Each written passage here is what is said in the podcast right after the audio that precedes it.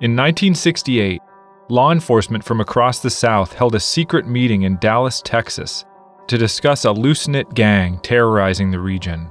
It was a group of outlaws from like Oklahoma all the way to the East Coast. And at the time, we were referring to them only as traveling criminals.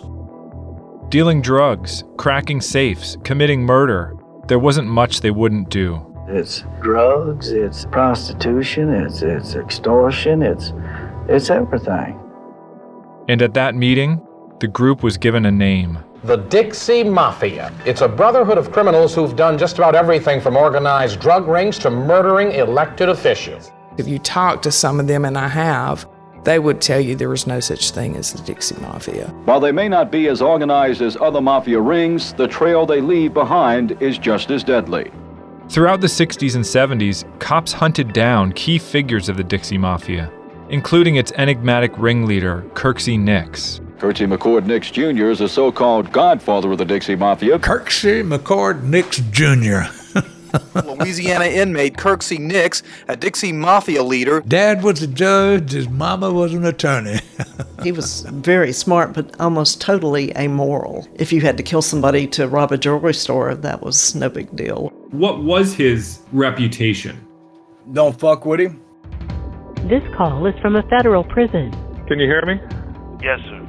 I'm an outlaw and I was a thief, but I'm far from being the psychopathic nutcase that I've been made out to be. Right. 15 years into Kirksey's life sentence at Angola, the Dixie Mafia was practically folklore. But that would soon change. Mississippi Circuit Court Judge Vincent Sherry and his wife Margaret, a former Biloxi council member, were assassinated in their Biloxi home. It was a professional hit. This wasn't random. This will be a very difficult crime to solve. This wasn't a robbery. I, am interested in making money. I'm not interested in hurting people. This wasn't mistaken identity. Was he the target? Was she the target? This was very much a case of taking out a politician and a judge on purpose. Did the mayor have anything to do with this? I was not in any way involved in any plot to murder my friends, Vince and Margaret Sherry. It's a canard, it's a pig trail. It never happened. Everything down there is crooked, just dealing with this case. All of those other officers and all those other FBI people lied through their fucking teeth. So who do you trust? Who do you go to? Who do you trust? You see, in a case like this, I'm telling you everything I know because you guys have really got it wrong. You guys have really got it screwed up. I'm Jed Lipinski. This is Gone South, a documentary podcast from C13 Originals, a Cadence 13 studio.